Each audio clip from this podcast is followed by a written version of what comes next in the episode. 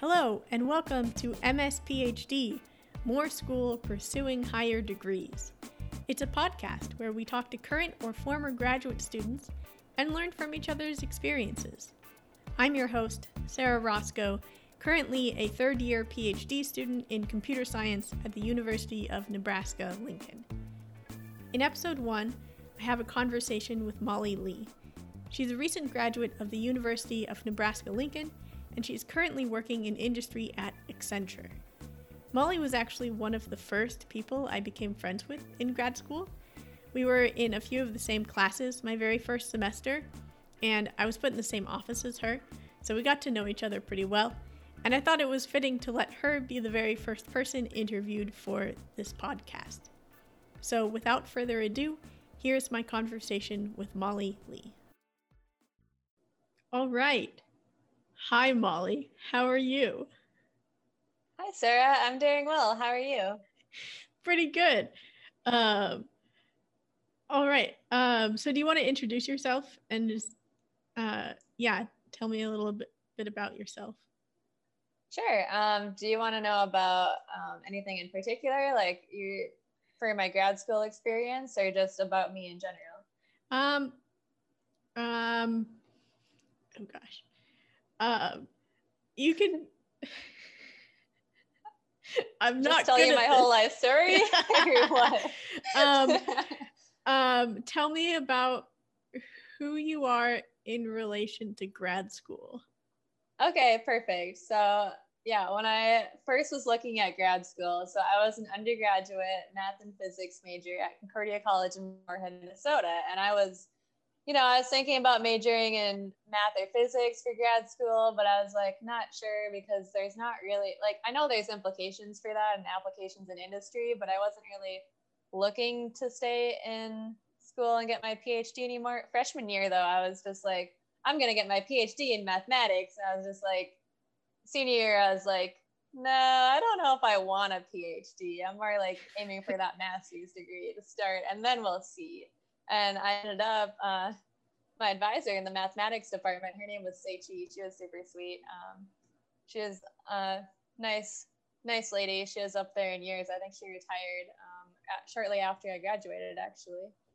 But she advised me to take a computer science class because I had free space in my schedule. And I just took that one computer science class. Me and another student in the class were like apparently the top students because the professor asked us to work together on the final project and help out someone else who was struggling in the class. So that was kind of what got me more intrigued in the computer science. I was like, hey, I'm doing well. This is fun. And I think I might want to pursue computer science. So I talked out talked to the counselor at like career counselor at my college and he was just like, well, we can throw computer science in there in the search results and see what schools are uh, taking computer science grads. So I ended up actually talking to my computer science professor as well. And I told him I was thinking about pursuing grad school in computer science. And I took one databases classes from him as well as like the intro to computer science class where I learned Java programming. Um, so I learned Java and SQL programming languages with him. And he was just like, he advised me to go to uh, look at UNL, University of Nebraska Lincoln. Um, and at the University of Nebraska Lincoln, I, um, yeah, I essentially was invited to this grad school visit days. Larita Lang, she's amazing. She sent yes. me an email because Dr. Kamel, my professor, had emailed Larita with my name. I was like, hey, you should invite her to do a visit. So Larita invited me. I met her. My mom uh, drive me down to visit UNL. Um, and I just really liked the town. I got to see, stay at the what was it? Um, before it was the graduate, it, there was another hotel there. I think it was Holiday Inn and oh, Express huh. Suites or something. Yeah, it's it. the graduate now, but it wasn't before. Yeah, I remember. Um, 20- I stayed. I stayed. Oh, sorry. No, you can continue. I stayed at the. I stayed at the graduate, and it's just like the most rad hotel ever. Like the word I would use to describe that place is rad. It is so cool. I saw it after the renovation, and now it's just like they turned it into like what was it like uh sort of memorial like the who's the guy they named the restaurant after I don't know. carson jimmy carson or something Maybe. Maybe. Um but he was some some famous guy in nebraska i don't remember exactly why they named a few other things after him too like the carson center for uh Oh yeah. of arts um, where they have a lot of really cool stuff in there too at University of Nebraska Lincoln. But that's fairly new, I think. hmm Um, Yeah, the Carson like- Center and that program for undergrads. Yeah. I've heard of the building. I just didn't. I never knew who it was named for. I mean, obviously it's uh, John Johnny Carson. Johnny Carson, that's Carson? who it is. Yeah. Yeah. I'm sorry, Johnny Carson. I don't mean to call you Jimmy, but I was close. We don't know who you are. I'd like to learn more about him so I can actually speak on that. But um, what they did is they turned, they had like a video game thing and like all the suites at least, like a, an arcade video game like set up, just like one single game. And they got two of them downstairs. They got the Frog, the Frogger game, Oh yeah. and then they got something else. I can't remember what the other one is. But the Frogger, that was the first time I played Frogger actually. It was when I went to go visit the graduate with my parents and my um, now fiance, then boyfriend. Oh, that's so cool. Yeah, but going on to my rest of my story, I just yeah, I visited University of Nebraska Lincoln. That was my first time being in Lincoln, first time being in Nebraska even, and I just like I was like I need to go here. Same as my undergrad school, and I visited Concordia a first time. I was like I need to go here. It's just like this gut feeling, Mhm. and then I tried so hard to get in to University of Nebraska Lincoln, but actually the first time I applied for the masters in computer science, they had told me like, "Oh yeah, we can do this fast track application." So I applied for that. I got into the fast track application. So they're like, "Oh yeah, you can just apply and we'll let you know right away if you're in or not." And then I was like, I got fast track rejected from UNL because they're just like, "Well, I'm sorry, but I regret to inform you that you are not able to attend grad school like at the University of Nebraska Lincoln for the computer science program at this time. And I was like, what? no. and then I found out that my uh, my boyfriend at the time, um, he was he's my fiance now, and he is just like, well, I didn't get my results yet because they didn't approve me for the fast track program. But then later he finds out that he got accepted to University of Nebraska Lincoln, and I didn't, and I was just like, what? You got in, I didn't. I was so sad, but I um, took some proactive steps. I reached out to the appropriate person. I think it was, uh, I can't remember his last name, but one of the professors that started with an R. Uh, I think it was before your time, Sarah. He might have left Probably. um, or you came to UNL. But it was just um, I reached out to him. He was the graduate committee chair, um, like for the for letting people into the grad program. yeah. And actually, I think I reached out to Larita, and she told me to reach out to him because Larita was my first point of contact. And she's Mhm. like, "Well, you can reach out to this person and find out why they rejected you." And I was like, "Okay, I'll email him." And I emailed him, and he told me um, that the reason they didn't let me in one of one of one the reasons was that one of my reference letters was a little weak. And I was like, who is that? And he's like, well, Dr. Kamel. And I was like, Dr. Kamel's the one who told me to go to Lincoln. Like, oh no. apparently he didn't know me as well as the professor from the math department who also recommended me. hmm Um, so that was just like, okay, I guess I'll find another person to reference to reference me. And he's like, well, if you want to apply again, what you can do is you can take classes as a post baccalaureate student. Because the other reason I didn't get in was because I didn't have all the prerequisites needed for the Mm. program. Um, because I'd only taken two computer science classes in my whole undergraduate career. Like I took the one databases class, I took the one intro to Java class, and that was it.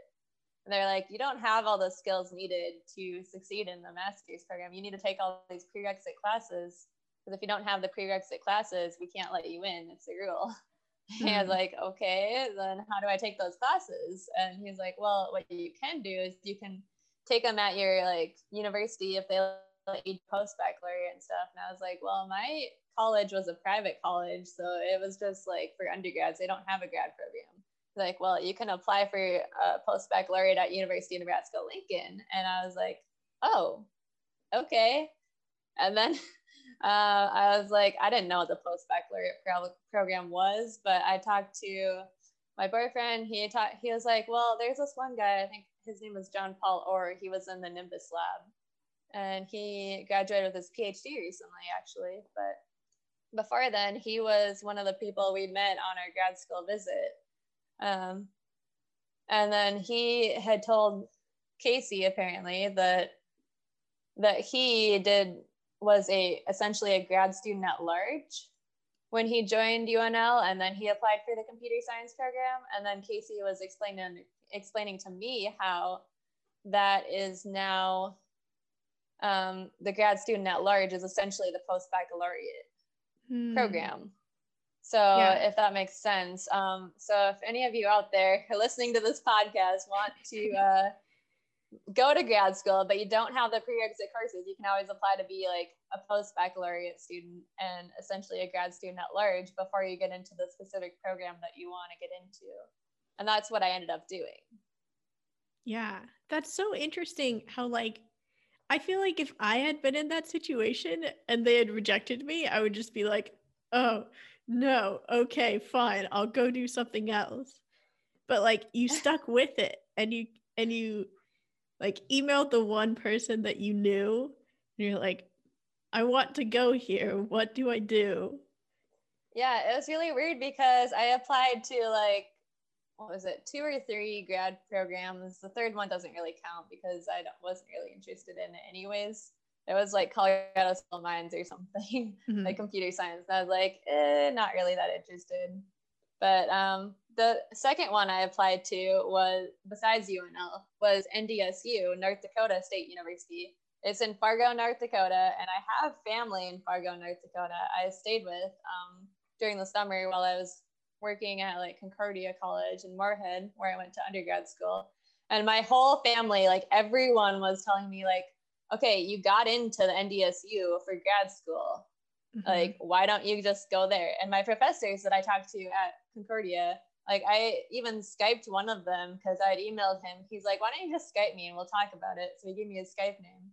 He was a chemistry professor actually that I took general chemistry with, and I later volunteered with him for the science outreach. Um, can't remember what it's called, but it was Concordia like science outreach through with Dr. Wiley, and he's Dr. Wiley, Graham Wiley. He's just amazing professor. He He's I was a little intimidated at him at first when I took his Gen Chem lab, but he he's just like really wants everyone to succeed and do well in science, and he mm-hmm. likes to encourage little children to do science, even though he says he doesn't like little children. I think he does like little we went to puts like on this, this puts on this like like grumpy hard exterior. It's like no. If any of you have seen Despicable Me, he is like the guy from Despicable Me. He's just like him. Like I'm, I'm sorry, uh-huh. Dr. Wiley, but it's it's true. he sounds super fun. He is super fun. He's just like tries to put on this like scary face and intimidate people, but he's just like he loves uh, science and he loves to share that with everyone and just encourage more uh, more people, especially like young women, to be in science, like with the mm-hmm. STEM movement. But of yeah. course, like it's not like just women; like anyone can do science, and that's kind of what he likes to do with his science outreach. Yeah, we so, went to this. Sorry, oh, sorry, I'm going off on a tangent. What do you want to ask? Um, so what did he say when you skyped him? Oh yeah, sorry. Back to that point. When he when I skyped him, he was just like, "Why don't you just go to NDSU?" And I was like, "I don't want to."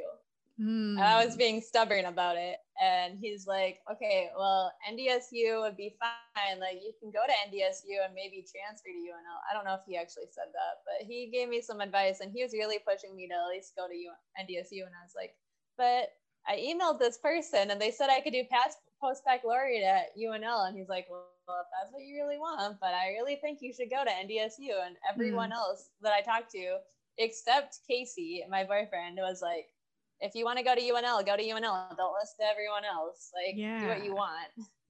And he was the only one encouraging me to like follow my heart and do what I want with UNL. And everyone else was just like NDSU, NDSU, and I'm like, no.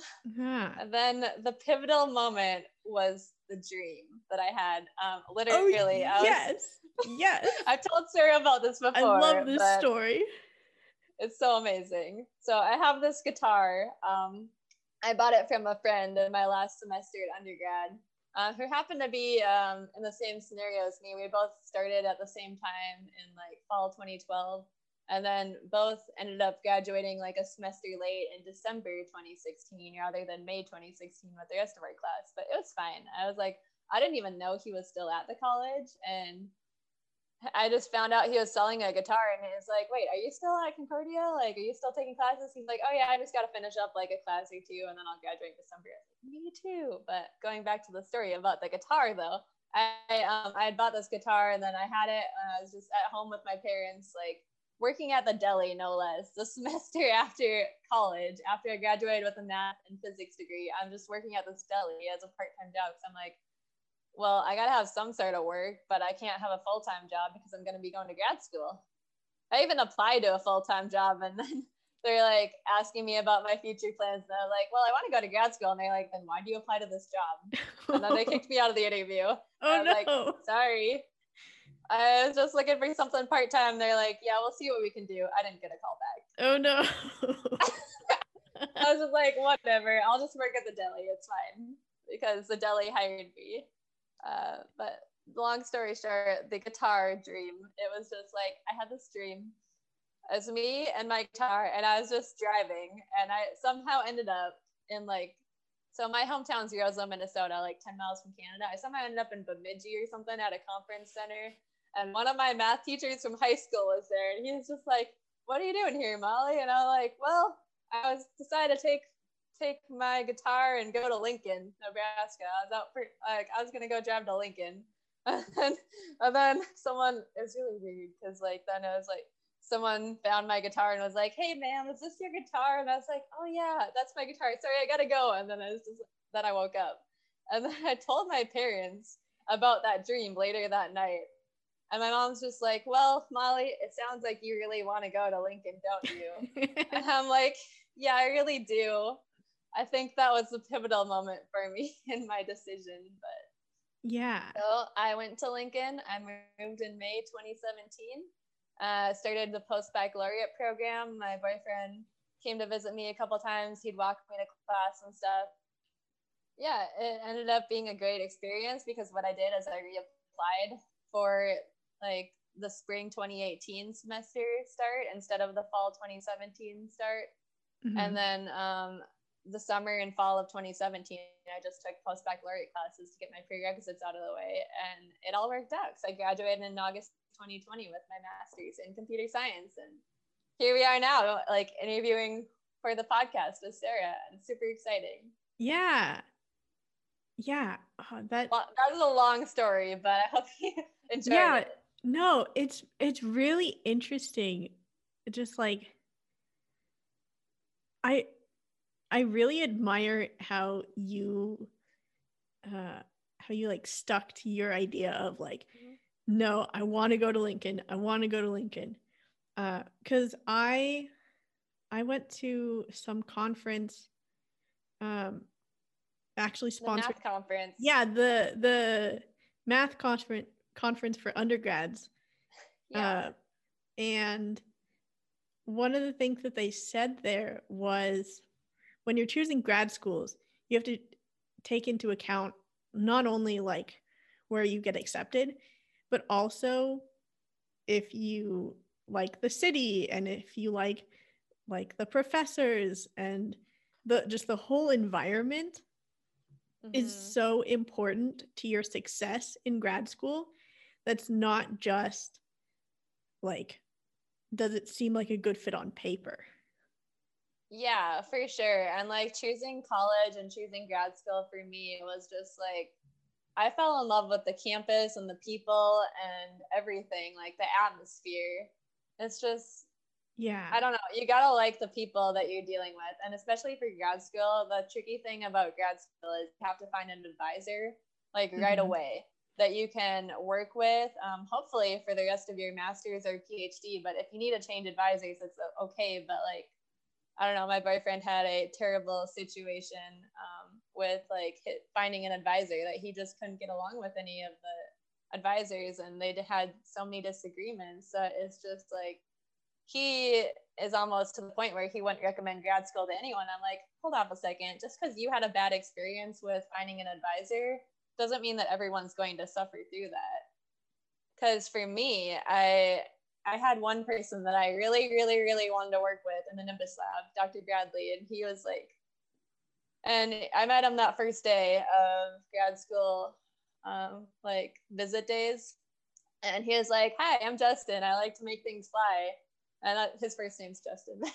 I'm like, "Oh, you go on a first name basis. Are you Dr. Bradley?" He's like, Yes, I'm Dr. Bradley. You can call me Justin or Dr. Bradley or whatever. And it's like, um, I really wanted to work with him, but I didn't have the experience that he needed, I guess. And he was, uh, he agreed to be my temporary advisor, but then he's like, you know, I really can't hire you as a research assistant or anything right now. So you're going to have to find someone else to be your advisor. And I'm like, okay, well, I'll go find someone else. And then this other professor, I remembered him distinctly from grad school visit days, Dr. Pierobon, and he ended up being my advisor for the rest of my master's. But he, um, the one thing that stood out to me about him was at the grad school visit days, he kept talking about like how um, he studies molecular communication. He kept talking about the implications and like how that could be beneficial to society and like what if we had like this instead of the internet of things which people think about like you know cell phones and smart cars and everything like smart devices like i got alexa over there. And alexa i'm not talking to you so don't say ignore me. Sorry i'm not sure about that. Yeah she said sorry i'm not sure but i'm gonna mute her. You're not part of this narrative. Alexa just not get to join the but, podcast no, I'm well, she just did, but I don't want her to. anyway, um, so instead of the just having the internet of things, what if we had like the internet of bio nano things? And the bio nano things is like you think of like you've got like your smartwatch, um, which I might have mentioned that already, but your smartwatch is like tracking the steps that you take and other things in your body. What if we had like smart glasses, smart shoes, smart like like smart pills that you could take that would just like I don't know, figure out like how to how you can be healthier. And mm-hmm. he said it in a more elegant way, but that's essentially the research that he does in in part. And the other part is like like that's just like in the human body there's implications for molecular communication in that. There's also like so many other implications for like molecular communication that people are just like, what's molecular communication? Like, I have no idea what you're talking about. And I'm, you're gonna have that with any research topic you do for grad school. Yeah. Like I actually because so for my master's thesis. Yeah. You what you gotta do is like for grad school, you have a circle, right? And then it's like you wanna expand the whole circle, but in order to do that, you gotta make a point in the edge of the circle, like poke like poke a hole in it or something mm-hmm. like at the edge and that's what you're to be doing for your, your master's or your phd you're not to be able to widen the whole circle. That's what the community does like together. They widen the whole circle by making tiny little points in the edges of it. It's a nice little analogy there. Yeah i really like that. Um so you so you switched from thinking that you wanted to work with robots and like well the mbite lab or sorry the nimbus lab is drones yeah yeah that i so, want to work with. That's what dr bradley does. Um, yeah so you switched from drones and human. to like sorry. bio stuff. Yeah pretty much. So did was that like maybe a little bit disappointing or did you just find out that like the not at all. the molecular communication stuff was that more interesting to you um, I don't know. Like, obviously, drones are cool and everything. I would love to play with drones more, but I did actually get to do that um, for an outreach event with high schoolers. I got to play with drones and teach high schoolers how to play with it. It's kind of fun. But there were Nimbus Lab people there too, like not just me. Mhm. So that was fun experience. But like other than playing with drones, it's like I don't know how to program a drone really. I kind of worked with a was it a Roomba idea with a couple people from the Nimbus Lab for one of my classes. But other than that, I don't know much about robots and drones. Although it's an interesting topic for sure. I'd love to learn more about it. But like Yeah. molecular communication, I was just like, okay, this is interesting. I need to set up an appointment with Dr. Pierobon so that I can figure out what it is that I can contribute to that. And I had the hardest time getting a hold of him, but I was in my first semester, so it was fine because I had a teaching assistant for the, like my first two semesters, and I was like, oh, that's fine. I don't need to have a research assistant right away. It's fine. Mhm. Um, Yeah. But so it was just like a better fit for you. Um, yeah, so what ended up happening when I finally uh, was able to schedule a meeting with him, he he's just so hard to get a hold of because he's so busy all the time, like running back and forth between meetings and emails. Like his inbox is full all the time. so he didn't see my email, is what happened. But um, but I emailed him again. I knocked on his door. I caught him like as he was running to class or back from class, and then I talked to him, and he's like, "Oh, well, set up an appointment. Email me." I was like, "I did email you." And he's like, "Oh, I'm sorry." so I emailed him again, and I uh, made sure that he got my email, and I knocked on his door and kind of have to pester him a little bit, but I didn't mean to be rude about it. I was just like, "I need yeah. to talk to you because I want to work with you. And he's like, okay, well, let's sit down and have a meeting at this time on this day. So we had a meeting. Um, we were talking about what he does for molecular communication. He's like, well, what do you do for research? And I was like, well, I'm trying to figure that out still. He's like, well, do you have any research experience in the past? And I was like, well, I don't. Like, my undergraduate degree was math and physics. He's like, oh, okay, that's interesting. like, he's Italian, so he has some accent too from Italy, but it's kind of cool. But um, he's also um, talking about like, okay, what have you done in the past? And I did this research in quantum tunneling times, and he's like, oh, tell me more about that because that's very interesting. I told Mm. him about it. Um, would you like to hear about quantum tunneling, Sarah? Um. Yeah. Maybe maybe a little bit. Yeah. Okay, just a brief rundown. Like this is really quick. So imagine you throw a ball at a wall. So you throw a ball at a wall. What's it gonna do? It's gonna hit the wall and then it's gonna fall down and bounce and then come back to me. That's what you think, right? But what if I told you that you had a ball that was tiny enough where it could just go through the wall? Oh, okay. Okay. Right.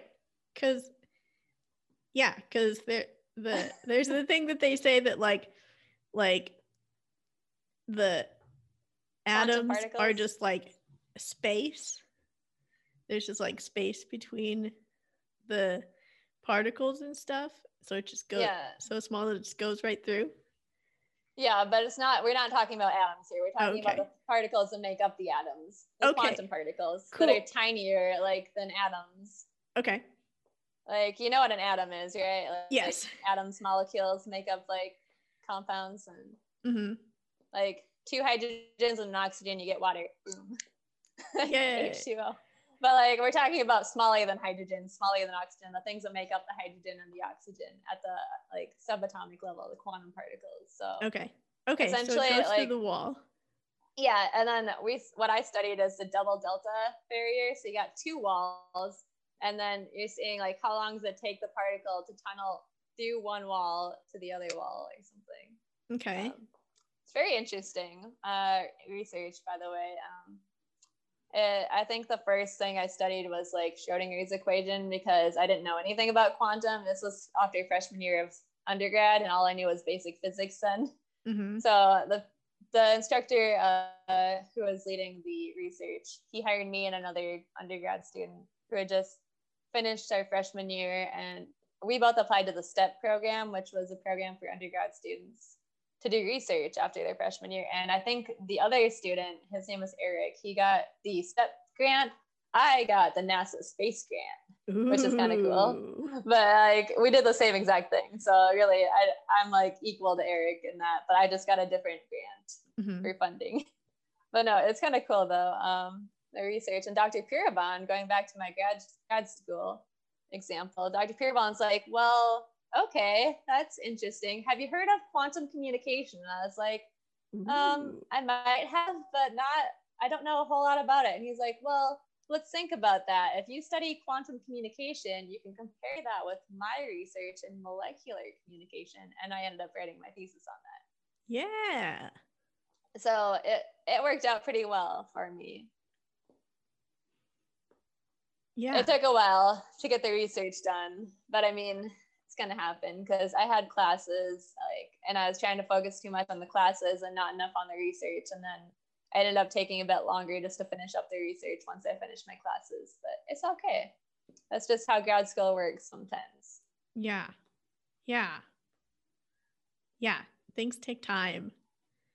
It can be frustrating too, especially like when it's hard to get a hold of your advisor because he's so busy with other people and other things and conferences and meetings and classes. And it's just like, I know he wants to spend time with his uh, grad students, but he's just like, okay, guys, I'm so busy. I haven't been getting enough sleep.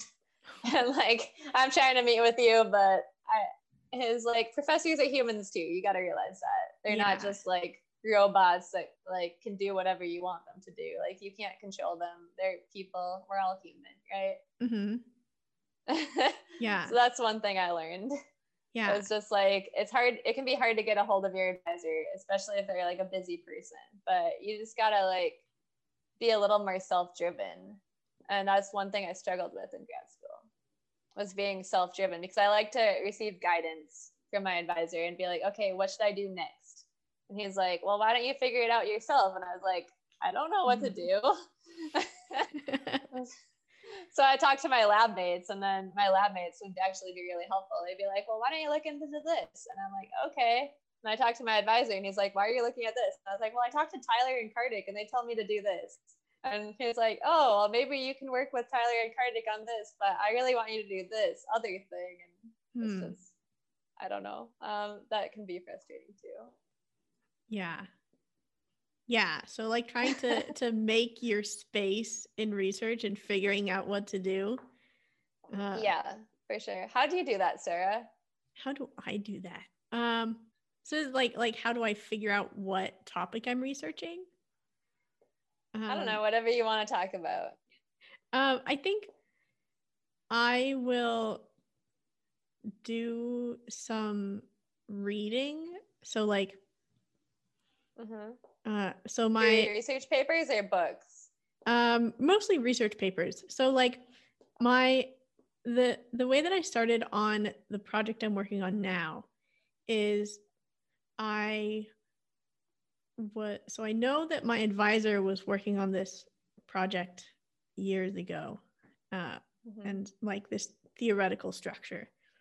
And so it's like, okay, i, I might want to do something with that. That sounds pretty cool. Uh, so maybe I can like extend that a little bit. And then I was reading some papers uh, and I found um, like, oh, here's a, a method of classification with like within this, my topic of research. And so I was like, okay, so I have this like theoretical thing and I have this classification thing. And so I'm like, okay, let's try and put them together and see what comes out. Uh, Okay. and so that's what I've been working on this semester. And it it's really it's really weird because it's very self-driven and like I'm coming up with all of these new definitions and algorithms and all that stuff. And so I feel like it makes me feel kind of vulnerable because I'm like like oh what if my definitions are wrong and like what if I like make some mistake in this but then I'm like wait I'm the one coming up with the definitions like as long as Mhm. it's all pretty much self-contained like I'm making the rules which is kind of cool That's awesome. Yeah, I feel like for me, it was always I was always scared to do things on my own, and I'd always like seek approval from my advisor before doing anything, and that's not exactly the best way to go about all the time. Because when I'm always like waiting for feedback from my advisor, I just never get anything done for research. And I'm just like spending, like wasting my time trying to read through papers and like not understanding what I'm supposed to be doing and then not trying to pave my own way forward, you know? Hmm. Yeah, it kind of you have to kind of have the mindset of like the ask for forgiveness, not for permission. Not that you're like doing wrong I mean, things, but both. like yeah. So like yeah. like uh you have to kind of like take charge and go do the thing and then check in and be like am i on the right track and then your advisor can be like like yes you are or like these things are good but maybe not this part and so your advisor can kind of just like Mhm. guide you as you go through that process Yeah, no, that makes sense. And I think one of the things, um, like a lot of these things that I learned in grad school that I'm not taught in any class in particular, is just like self taught things and like things that I Mhm. learned along the way are really applicable in my career now. Um, Now I work at Accenture um, and they're a technology consulting firm. And just the work that I'm doing here, I've learned so much from grad school. Like, not even the, like, I don't remember everything I learned in every single class, like all the details, but like all these like people skills and like learning strategies Mhm. like how do i learn like i need to learn how i learn because right now i'm learning i'm relearning java which i learned like back in 2017 for the first time not 2017 for the first time the first time i learned it was like 2015 2016 in undergrad but like i relearned java in 2017 after having a couple years off and then i relearned it now after Mhm. having like four years off. And it's just like, you know, this is great because I'm like figuring out how I learn best. Um, and I've been learning my whole life. You know, I went to like normal grade school, like high school, and then college, and then straight into grad school. And I'm just, now that I'm in industry, it's just a whole different field. But again, I'm still learning. I never Yeah. stop learning. And I love learning. Like I'm a lifelong learner. So yeah as like, can I just be a student for the rest of my life? I literally asked my mom that one time when I was in like college, and she was like, "No, Molly. I mean, you could be a teacher, but I'm like, eh, I don't know. She's a teacher, so she's trying to persuade me. she teaches fifth grade, by the way. I'd love to hear more about what, uh, like what other sort of skills that grad school has given you that you use in Mhm. industry. Right. Um, I know one thing I'm struggling with at work now is like time management because I had like so many like like right now I'm doing watching videos on Pluralsight. I got access to the full Pluralsight library with my project through work. Um, so this is a paid subscription that they just paid for it for me so that I could do the job that I need to do and learn the skills I need for my next project at work.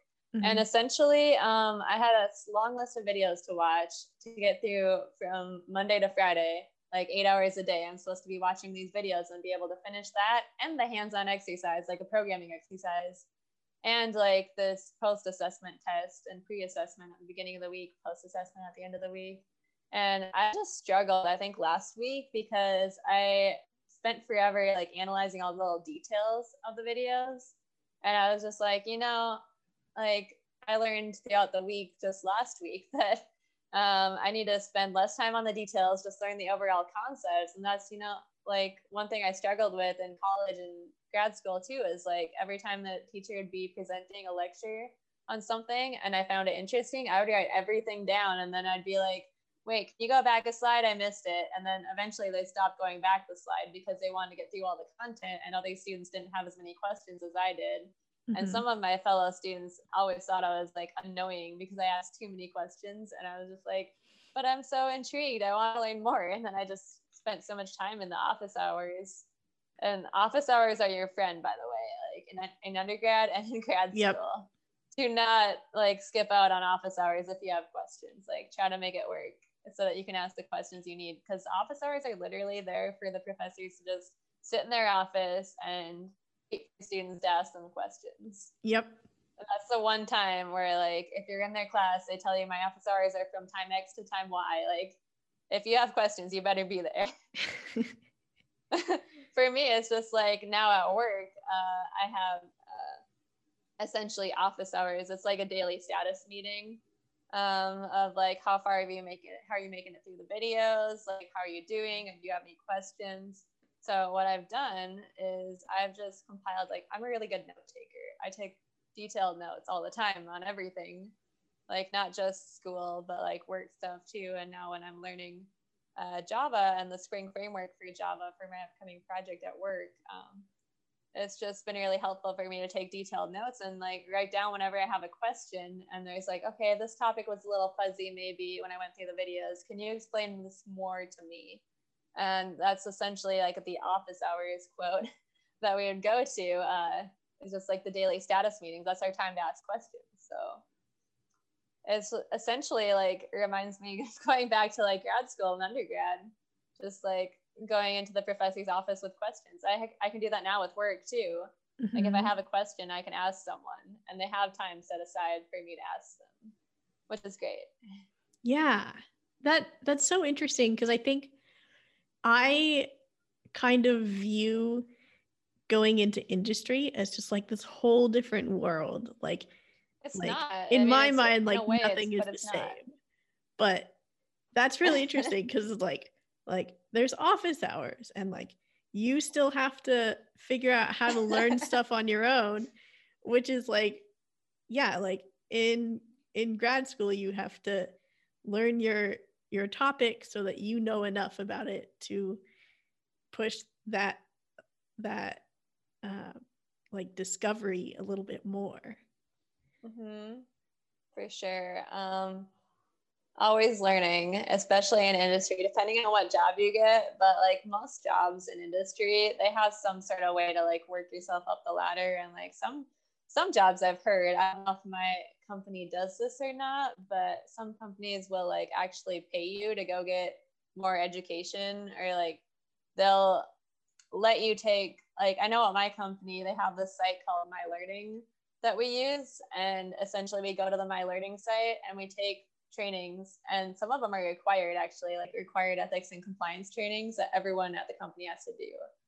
There's also this thing called technology quotient or TQ and it's great because with TQ, like the employees at my company, we all learn about all these different topics. Like there's six or seven, I think there's seven now, but I've um, passed six of them.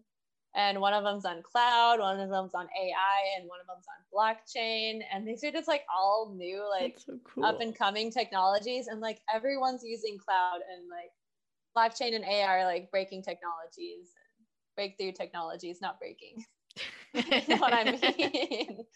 I was just like, uh, these like I just went to this like women in the cloud uh thing. Um, it's like a talk about how people are starting up this group for women in the cloud at my company. And it's just like amazing. Like is it, they had this fireside chat with what is it? Um, one man and one woman in the company. I can't remember, like Jean and Pat, I think were their names, but they were just talking about how like the clients that they work with are just using cloud mm-hmm. um, for everything now. And they're like, everyone's been transforming to the cloud. Like, because data used to be stored on like, you know, like back before computers, data was on like paper. And now like everyone's w- started moving to like digital copies. And now like since the hard drives and stuff are filling up, like everyone's just moving to cloud. Mm-hmm.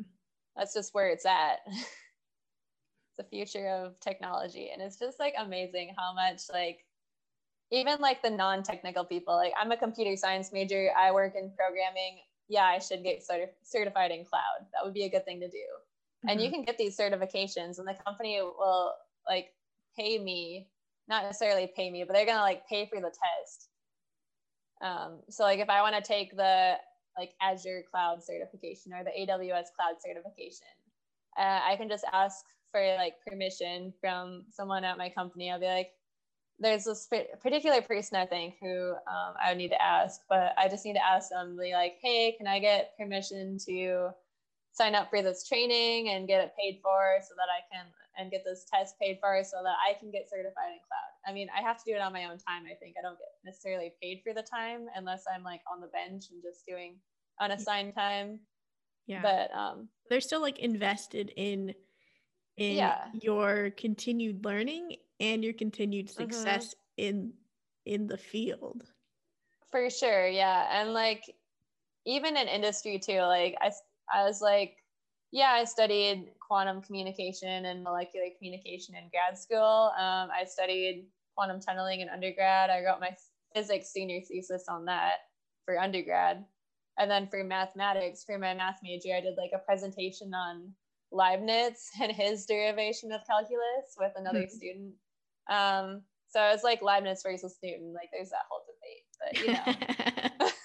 Oh, but no, it's more like focusing on Leibniz and what he did for his derivation of calculus, which is pretty neat actually. Mhm. But so I had those like for undergrad, but grad school is like a one step above that. And then industry, like once you get into industry, it's just like similar but different because you have to like focus on one particular thing. Like you can't like obviously you can try out a few different areas, same with grad school and same with industry. Like you can try out a few different areas when you first get started, but like I can't just like have 20 years of experience in cloud and then all of a sudden be like, okay, now I'm gonna study like just AI and forget about cloud. Like maybe I can ju- combine them, but I can't just like forget about my previous experience and do something completely different. I mean, I don't Mhm. know all the rules about it, but like again, you have to like poke at the edge of the circle and then expand the circle a little bit. But Yeah. similar concept, like build off of your experience and what you know. And one of the important things is to get a job in industry and to like get started in industry is to network. Like Yeah. especially if any of you like grad students are looking to go in industry, even I think for academia, I don't know too much about like going for a profess to be a professor. I think Sarah might be on more of that side of things. And I think that that's where I'm headed, but I have no advice at this time. but if you're interested interested in even getting like an internship or a like just a job like part like you want to try out industry like have a summer internship or something like i think you can still do that and then be a professor later like Mm-hmm. i don't know whatever you want to do in life like life's got all these twists and turns like literally have you played the game of life sarah Yes, I have.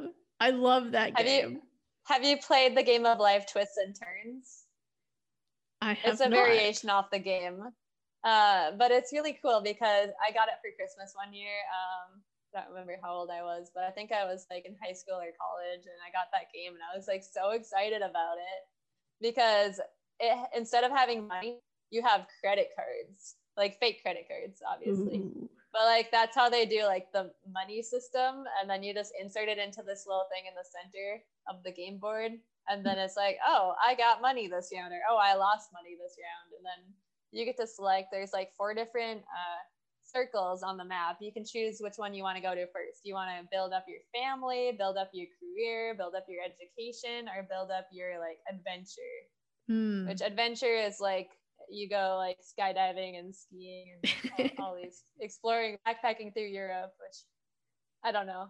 Um, that's cool too but like education family and what's the other one? Uh, Career? career yeah. Those ones are pretty straightforward like career you get a promotion.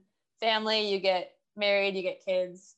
And then uh, education you like get a master's degree you get a phd and all that stuff. But Yeah. it's just so cool like how that game rather than the simple game of life you know where you just randomly get like married or kids or a phd or whatever and like hmm in the game of life twists and turns you actually get more choices so it's more like real life you know? Yeah.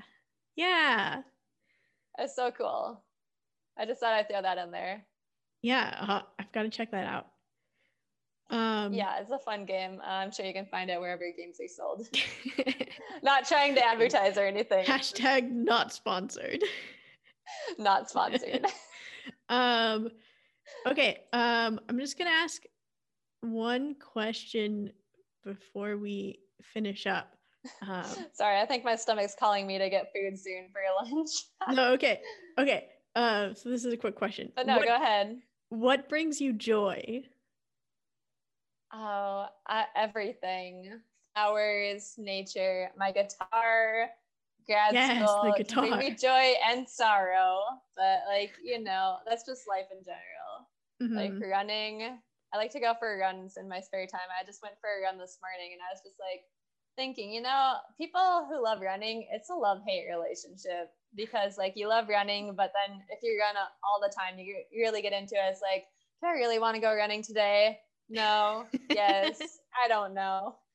it's just like, same with like doing research too. It's like, do I really want to do research today? Some days it's like that. And then Yeah. it's like, you know, I have to so I can get finish my like degree and get to the goal that I originally wanted, you know? Same Mhm. with running, running in grad school, you know? Yep. Yeah. Oh, that's good. Everything. Um, I don't know. I also love, like, I'm a Christian, so I love, like, just reading my Bible and studying that more. I've been getting more into the Old Testament lately with Elizabeth, um, Yeah. another friend of Sarah's and mine. Yeah, that's great. Uh, the thing that's brought me joy recently is Mhm. uh, flowers.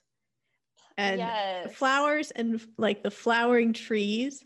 It's just I I feel like this winter was just so difficult with everything going on and to Mhm. just like have it be a little bit warmer and there's like this tangible sign of like things are changing.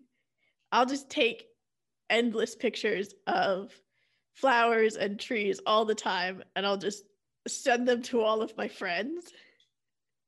hmm Yeah, no, uh, Sarah's been sending me pictures of the purple trees, and they're amazing. Yes. I miss those purple trees at the University of Nebraska Lincoln because I'm in Minnesota now for work. But Mhm. my uh, parents sent these flowers for Easter. I think I showed you Sarah already pictures. Oh, of them, yeah. but they have grown so much, and they're so pretty. I'll have to show you again sometime. But Yeah. yeah, they're just so beautiful. I take pictures of them every single day, pretty much, because they just keep growing and changing and getting more beautiful every day. Except now they're starting to like get a little wilty, which is sad, but it's okay because there's some tulips I think that haven't even bloomed yet. But Yeah. like the daffodils were the first to bloom. Now they're the first to like kind of like get a little wilty. But I've got other ones like scilla and crocus and just so beautiful. There's like blue ones, pink ones, and purple ones, and then the daffodils are yellow. I don't know what the other ones are called, like which ones are which, but I'm learning. I need to go look them up on Google or something. I just know like what types of flowers are in there, and then they all look so beautiful. Yeah. Flowers are just the best. Yes. Strongly agree. Um, thank you so much for spending the the time to talk with me today, Molly. Thank you, Sarah. It's been wonderful. I'd love to talk to you again if you're doing um, repeats on your podcast, or I don't know if you're doing that or if you're just having a new person each time. But I'd love We'll- to continue out. um, doing this if you would like. I'm sure I'll talk to you soon. All right. Thank you so much, Molly, for coming on the podcast. One thing I really admire about Molly's story is the theme of perseverance. She kept persevering when everyone told her to go to another grad school, but she wanted to go to UNL. She persevered when she initially got denied from UNL and then had to take some classes as a grad student at large. And then she persevered in the process of finding an advisor and her research topic. She kept reaching out until she made contact with the person who would be her advisor. I think that's a really good example for those of you listening who are maybe experiencing some setbacks in the application process or in the first few semesters of grad school. Molly's also a lifelong learner, and it was just an honor to hear her story of how she navigated the process of grad school. So, once again, thank you so much, Molly. I hope this conversation has been helpful for you who are listening. This podcast was produced and edited by Sarah Roscoe with a guest appearance by Molly Lee. The music at the beginning of the podcast and right now is called Funkorama by Kevin MacLeod. You can find his work at incompetech.com. The music is licensed under Creative Commons by Attribution 4.0 license. Thanks for listening, and I'll see you next time for some additional conversation about more school pursuing higher degrees.